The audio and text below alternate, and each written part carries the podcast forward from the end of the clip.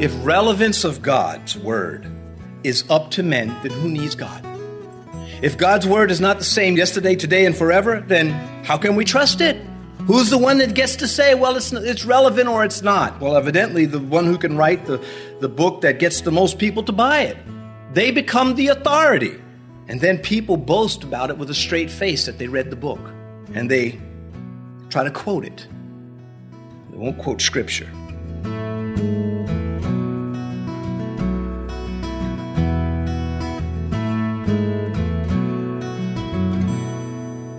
This is Cross Reference Radio with our pastor and teacher, Rick Gaston.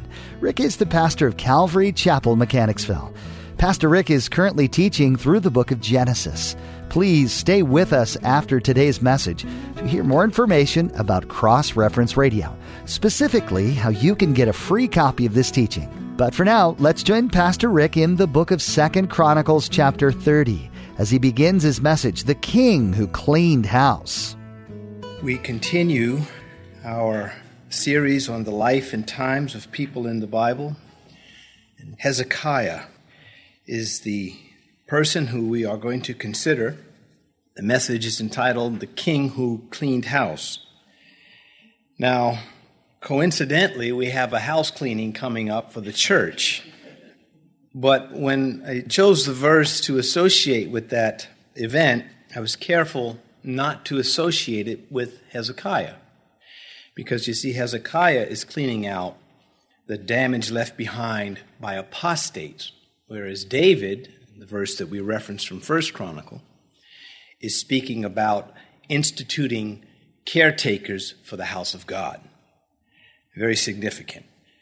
Well, our text is Second Chronicles chapter 30, and if everything goes as planned, we will be spending all of our time somewhere between oh, Second Chronicles 28 and Second Chronicles 32. Our text is Second Chronicles chapter 30, verse 22. And there we read in verse 22 And Hezekiah gave encouragement to all the Levites who taught the good knowledge of the Lord. And they ate throughout the feast seven days, offering peace offerings and making confession to the Lord God of their fathers. This is knowing the whole story. This is it's in the midst of it, and it's very, very significant, very powerful, very wonderful. He encouraged the Levites who taught the good knowledge of Jehovah. How many pastors are encouraged today to preach the good word of God? How many are discouraged from preaching the good word of God? How many have their handlers tell them that they've got 20 minutes to get to it? It's not what the Bible teaches anywhere. Quite the contrary. As I mentioned, this text brings us into the midst of this great revival by Hezekiah, his zeal for God, his disdain for the false gods of his father, his own father, and the people who helped him ruin the nation. He is another, yet another hero of our faith. Though he's not a hero by many today, by their standards, mainly uh, right now, the flavor of choice is the emergent church. It is not a single church. It is a collection of churches who really don't want to hear what God has to say. But they want to feel good about themselves, and they want you to feel good about yourself, but they really don't care what God feels. They are more concerned with how they feel. My outline is to briefly discuss the text. Our text, the relevance of it, the refusal of Hezekiah to settle for less and the reality of God to the king. The idea being that we Christians, we observe such a man from Scripture or characters from Scripture, and we learn from them. We are encouraged by them. We get flashbacks of it during the week. I mean, there's enough things to have that are negative when it comes to flashbacks. How about some righteous ones? How about when a point from the pulpit is made and, and you're doing something and it comes back and you are invigorated and strengthened by it? He encouraged the spiritual leaders so that the faith within the land would prevail through the Reformation. Not the Reformation of the reformers of Europe, the Martin Luthers and such, but the reforms that he had instituted to bring back true worship to the people of God in the land that God had given them. In other words, he was sick of the treatment that God's name received by apostates and their supporters. And he decided now that he was king, he was going to do something about it right away. And he did. To me, these lessons, they do not get old because not only are they always relevant, but they are becoming increasingly relevant. I was thinking about the Valley of Megiddo from Mount Megiddo, looking at the valley, then looking at it from Mount Carmel. The Jews, their strategy today, the IDF, the Israeli Defense Force, it is a defense force because they have no plan for the invasion of other countries. However, their defense strategy is to invade the other country. It's very, very wise, very shrewd. They say, look, we've only got this little piece of land. And if we're going to be attacked, we're going to take the fight to the other guy and fight on his backyard. We're not going to fight here. And they've pulled it off. Been very successful. I love it. Is God giving them not only the wisdom, but the ability to pull it off? There have been setbacks, of course, but in the end, they prevail. But looking at that valley, the day is coming when they will not be able to take the fight to the enemy. The enemy will storm into their land. And had it not been for Jesus Christ's return on the Mount of Olives, they would be wiped out. My point is that valley is becoming increasingly relevant on the prophetic clock. So is apostasy. It is becoming increasingly relevant because of all of the vehicles to communicate, which is the very thing the apostates are spinning around on God. They're saying, no, we have better understanding of each other now. Could you just get out of the way with your scripture?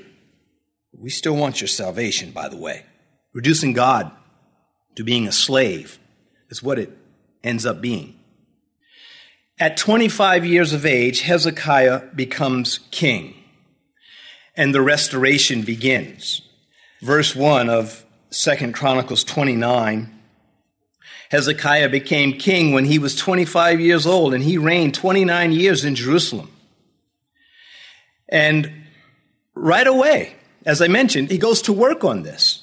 I'm sure he lines up the people that are on his side and he begins to institute that which God wanted him to do, what God wanted his father to do. Listen to this from 2 Kings chapter 18, which is a parallel account of these events in Chronicles. 2 Kings 18 verses 4 and 6, he, Hezekiah, removed the high places and broke the sacred pillars, cut down the wooden image, and broke in pieces the bronze serpent that Moses had made. For until those days, the children of Israel burned incense to it and called it Nehushtan.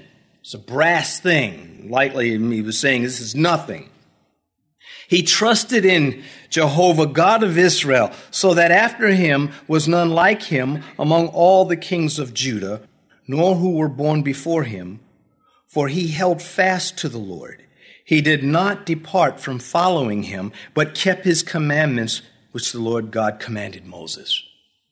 Moses' word never became irrelevant to this king regardless of all of the, the years that had passed, the word of Moses was the word of God and it was relevant right then, right now. And of all the kings of Judah since the kingdom split, none lived up to this name. Josiah had not enough time, I think, is part of the idea. Because certainly Josiah was an exemplary king.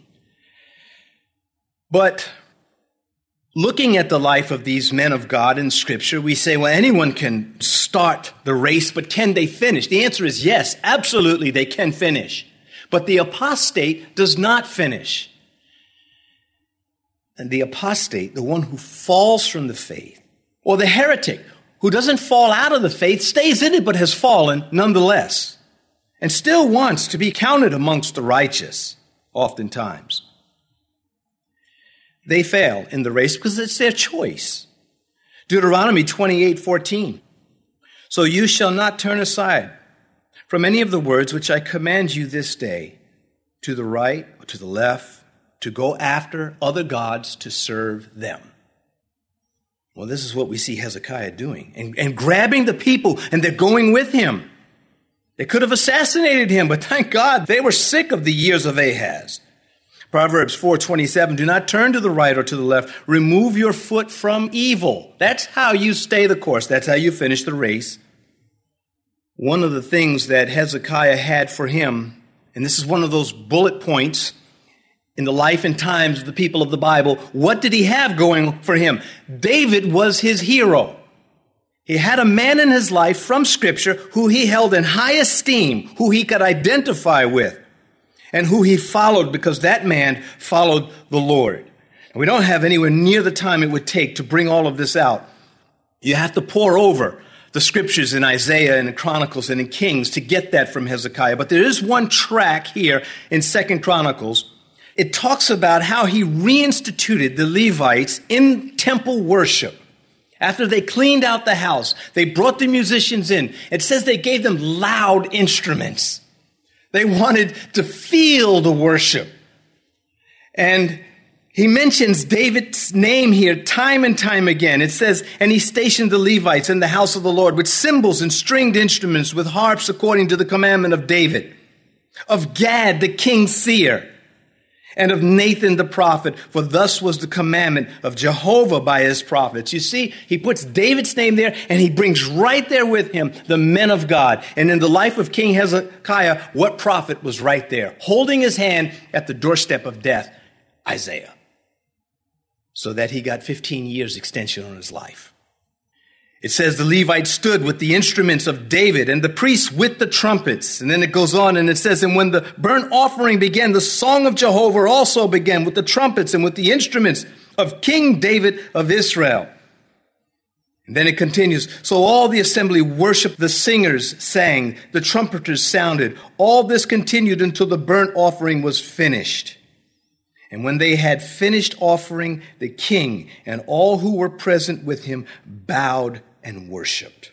Then, moreover, King Hezekiah and the leaders commanded the Levites to sing praise to the Lord with the words of David and Asaph the seer. So they sang with praises, with gladness, and they bowed their heads and they worshiped. In the midst of this, they get the temple right. They miss the time of the Passover. So they celebrate the Passover the next month, a violation of the law of Moses. In addition to that, the priests weren't ready to offer the sacrifices, so the Levites had to be brought in. And the people weren't yet ceremonially clean, so Hezekiah goes to the Lord and asks permission, and God says, okay, do it, contrary to the law. These are all pictures of grace, in that Hezekiah is a type of Jesus Christ. There came another time on the Passover when Christ was dying for us that they were sticklers of the insignificant things we won't dare go into Pilate's house on the Sabbath, but we'll kill an innocent man on the cross in front of everybody. Swallowing camels, gagging on gnats. Something that all of us are susceptible to. And so that's the text. That's some of what's surrounding this. He encouraged all the Levites who taught the good knowledge of Jehovah. But now the relevance issue. To you who attend this church and many others who we know listen to the CDs and the messages on the internet or wherever we are able to broadcast them, these sorts of messages are common. They may be so common that you may get a little dull if you're not careful. You do not remain in the spirit. Oh, I heard that. I knew that. You didn't know that before you got here, some of you, but now you've got it. Is it getting dull to you? And if it is, you have to consider what's going on.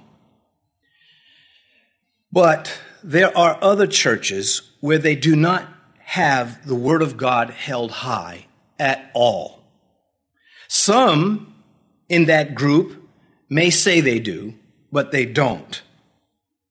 They've turned from God's word. The teaching of the good knowledge is not something so good to them. They want to always hear about themselves from the pulpit rather than God. You know, there are those sick bay singers. They can only sing songs about their hurt. But when it comes to worshiping full out the magnificence of the Lord, the magnification of the Lord, the exaltation of the Lord, they really don't get moved by that so much. They want to hear how God loves them no matter what, and that's really the extent of what they want to hear. There are some like that when it comes to the pulpit, too. They only want to hear about the things that are going to make them, that promise them green pastures. They don't want to hear about them having to pick up their cross, but they're fine with Jesus being on it. Those under the spell of such polished heretics and apostates, such as Rick Warren and Rob Bell, if you don't know who they are, good. If you do know who they are, keep your sword sharp. Because they have exchanged, and they are very verbal on this. They have put it in writing, they have put it on video, they have put it on audio. They are very clear with this statement. I'll tell you in a minute why they don't seem to be clear, but they are clear. That cultural relevance is what matters, not scripture alone, not sola scriptura, not thus saith the Lord, but cultural relevance. I have a quote here from Rob Bell, who does not believe in hell, oh well. He doesn't believe hell exists. Hell's response is, yuck, yuck, yuck, yuck, yuck, yuck. I mean, it's like you gotta be kidding me. But anyway, in a recent YouTube video, I grabbed this off of a, a, site commenting on his YouTube video. I could not watch the video. In a recent YouTube video promoting his new book, title omitted by me, he begins the video by describing the car he had when he was 20, a four door Delta 88. It's an Oldsmobile. He and his friends called the sled. He goes on to explain that Oldsmobile factories had to shut down because the car company couldn't keep up with the times. He continues. I tell you about the sled, that's that Oldsmobile. For a growing number of people in our modern world, God is a bit like the Oldsmobile. Things have changed. We have more information and technology than ever. We are interacting with a broader, more diverse range of people than ever. And the tribal God, the only one many people have ever heard of, appears more and more small and narrow and irrelevant. And in some cases, just plain mean. And other times, not that intelligent. Bell then goes on to give examples of influential Christian leaders teaching on controversial topics such as beliefs that women should not be leaders in the church all homosexual people go to hell, which we don't believe. We don't believe all homosexuals go to hell. We believe in impenitent homosexuals go to hell, just like impenitent car thieves or decent people or anybody else. It continues, and that God created the earth in a literal six days. Ooh, we shouldn't preach that. God couldn't create the world in six days. He probably did it in like five and a half and just rounded it off to six anyway. But anyway, this is a problem, he argues, that over the last 20 years of being a pastor, big deal. I've been pastor longer than that, so I outrank you. He continues, he continually has seen people with a growing sense that their spirituality is in some vital and yet mysterious way central to who they are as a person. Now, I don't know if you can cut through all this nonsense, but I'm sure many of you will go look at the video, and that's fine. I mean, do your research, get your ducks in a row, trust but verify. What he's saying is the church and the scripture is not relevant. It needs to be rethought. We're smarter, after all, than the people of the Bible. The scripture doesn't change. Isaiah 48, the grass withers, the flowers fade, the word of God is forever. This on the heels of him saying flesh is like grass, it perishes. What do you know? Jesus, heaven and earth will pass away, but in no way will my words pass away. Not a jot or a tittle will go away. Then they enjoy reputations of being Christian pastors by a single declaration. That's why they get away with it. They make this declaration at some point or another. Not in this guy's case, but let's take Rick Warren, for example. I believe that the only way to heaven is through Jesus Christ, he'll say. Then he will proceed to contradict everything he just said with that statement, but he's already got the crowd. They've checked the box. Oh, he's okay. He's one of us. Whew, he's one of us. Doesn't matter what he says now. These are the kind of smoke and mirrors they are using to lead the church into apostasy at a rate unprecedented. And they're getting away with it. Where are the pastors ready to clean house? Where are the Christians ready to stand up and keep their house clean from such things as this? These men should never be consulted as men of God, going by their own words, which I don't have time nor desire to waste any more telling you about. But that's what you've got to watch out for. They make these declarations that are central to our faith. We then fall asleep. They then continue from that point forward without honoring the scripture, its demands, its prohibitions, cause others to drink the Kool Aid.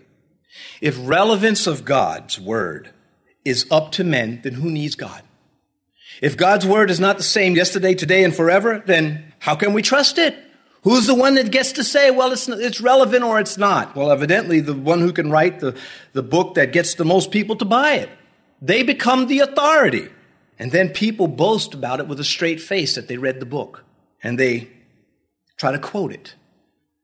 They won't quote scripture. When you give a message like this and you name names, you run the risk of people accusing you. I've got the whole of Scripture on my side. In 2 Chronicles 29, verses 4 and 5, we read about the reestablished leadership. 2 Chronicles chapter 29, verses 4 and 5.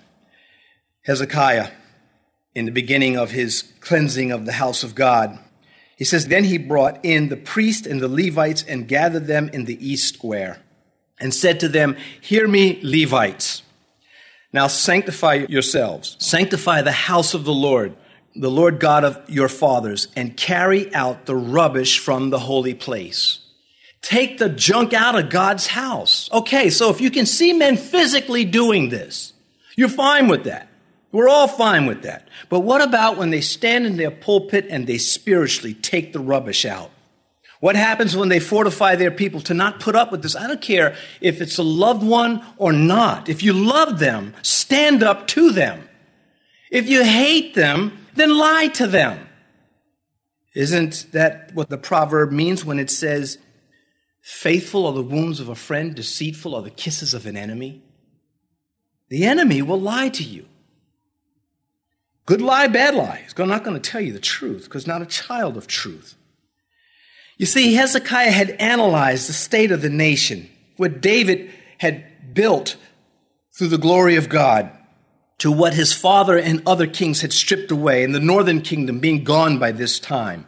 He analyzed the shame of the nation and he set about how to fix it. Look at uh, 2 Chronicles chapter 29 verses 6. We'll take verses maybe 6 through 9. He says, For our fathers have trespassed and done evil in the eyes of the Lord our God. They have forsaken him and have turned their faces away from the dwelling place of the Lord and turned their backs on him. They have also shut up the doors of the vestibule, put out the lamps, and have not burned incense or offered burnt offerings in the holy place to the God of Israel. Therefore, now listen to this. Therefore, the wrath of the Lord fell upon Judah and Jerusalem and he has given them up to trouble, to desolation, to jeering. And you see it with your eyes. They're mocking us. They are laughing at us. They are hissing at the people of God because we're not serving him, but yet we still have his name. He says, For indeed, because of this, our fathers have fallen by the sword, and our sons, our daughters, and our wives are in captivity. You've been listening to Cross Reference Radio, the daily radio ministry of Pastor Rick Gaston of Calvary Chapel in Mechanicsville, Virginia. Pastor Rick is teaching from God's Word each time you tune in. As we mentioned at the beginning of today's broadcast, this teaching is available free of charge at our website. Just visit crossreferenceradio.com. That's crossreferenceradio.com. We'd also like to encourage you to subscribe to the Cross Reference Radio podcast. Subscribing ensures that you stay current with all the latest teachings from Pastor Rick. You can do so at crossreferenceradio.com or search for Cross Reference Radio in your favorite podcast app store. That's all for today. Join Pastor Rick next time for more character studies right here on Cross Reference Radio.